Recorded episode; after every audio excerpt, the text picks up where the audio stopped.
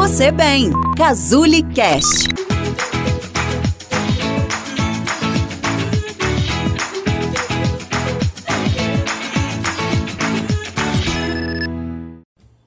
Você tem medo de ganhar peso?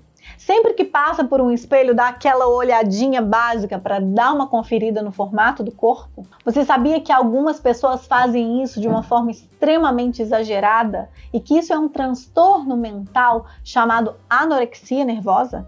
Eu sou Cristiane Schumann, sou psicoterapeuta e hoje eu vim conversar um pouquinho com você sobre anorexia nervosa. Na verdade, esse vídeo faz parte de uma série de vídeos sobre transtornos alimentares e hoje especificamente a gente vai falar sobre a anorexia nervosa. As principais características da anorexia nervosa são um incômodo exagerado com relação ao formato do corpo, associado a uma distorção de imagem corporal. Então, geralmente, a pessoa que tem uma anorexia nervosa, quando ela se olha no espelho, ela tem uma tendência de ver um formato muito maior e muito mais arredondado do próprio corpo. Sentem um medo exagerado de ganhar peso, e eu não estou falando de quilos, eu estou falando de dezenas de gramas. São pessoas que geralmente precisam de alguma medida para estarem cientes de que não ganharam peso, então se pesam, se medem, vestem alguma roupa que serve para elas ou para eles como parâmetro para o processo de engordar ou não. São pessoas que ficam extremamente preocupadas com o processo de ganhar peso e que por isso passam por dietas altamente restritivas por horas ou até por dias.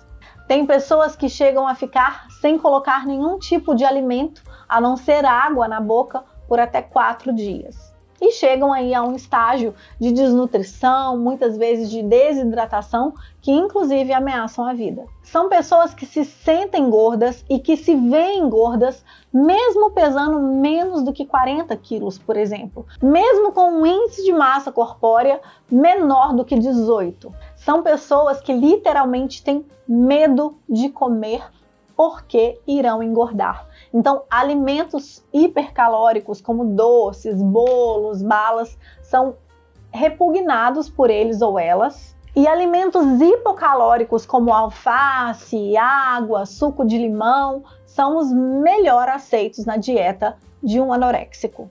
É um transtorno alimentar que acomete mais mulheres do que homens e que também é mais prevalente em profissões específicas, como entre modelos, atrizes, bailarinas, desportistas e até entre nutricionistas. Como a gente pode observar, né, há uma influência dessa cultura de valorização do corpo na incidência desse transtorno. É sabido que em algumas culturas onde o culto ao corpo é feito de uma forma mais evidente, a prevalência, a frequência desse transtorno também é maior.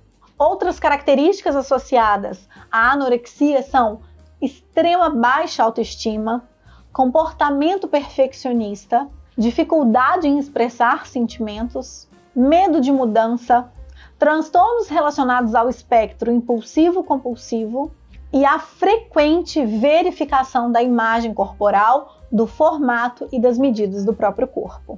Além de ficarem horas ou até dias sem consumirem nenhum tipo de alimento a não ser água, é muito comum também a utilização de laxantes, enemas, a provocação de vômitos, a prática excessiva de exercício físico, tudo no intuito de não ganhar peso ou e ou de perder peso.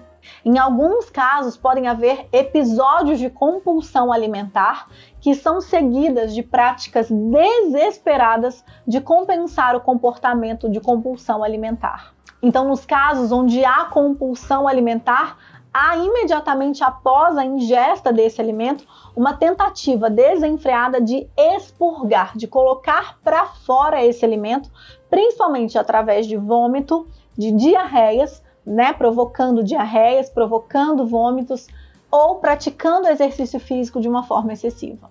As principais causas associadas à anorexia nervosa são exatamente esses fatores culturais ligados à ideação de um corpo perfeito, além de um histórico familiar de transtornos alimentares também. As principais consequências psicológicas da anorexia nervosa são uma baixa autoestima, uma sensação de insegurança, isolamento social, timidez excessiva. E as principais consequências físicas são a baixa da imunidade, aumento de problemas gastrointestinais, arritmias cardíacas, úlceras estomacais ou esofágicas, desequilíbrio eletrolítico, convulsões ou até a morte. É um dado difícil da gente absorver, mas a morte é um desfecho em 15% dos casos de anorexia nervosa. Sejam por conta desses desequilíbrios né, eletrolíticos e orgânicos, seja por conta de suicídio.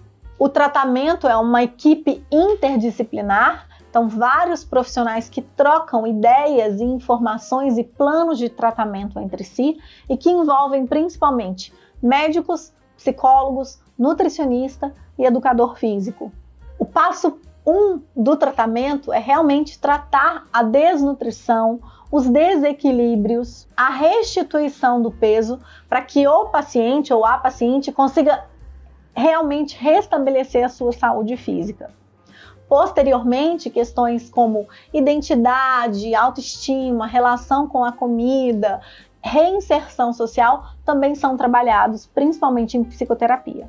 É importante frisar aqui o papel dos familiares, dos amigos no tratamento da anorexia nervosa. Esse suporte familiar e social e essa readequação do hábito alimentar são essenciais para que o tratamento seja de sucesso. Como eu disse no início, esse vídeo faz parte de uma série de vídeos sobre transtornos alimentares. Se você quiser saber mais profundamente sobre anorexia nervosa, eu te convido a conhecer uma aula da Casuli Play, uma plataforma sobre saúde mental, transtornos mentais, psicologia, e lá nós estamos com aulas profundas sobre cada um dos transtornos alimentares tratados aqui no canal.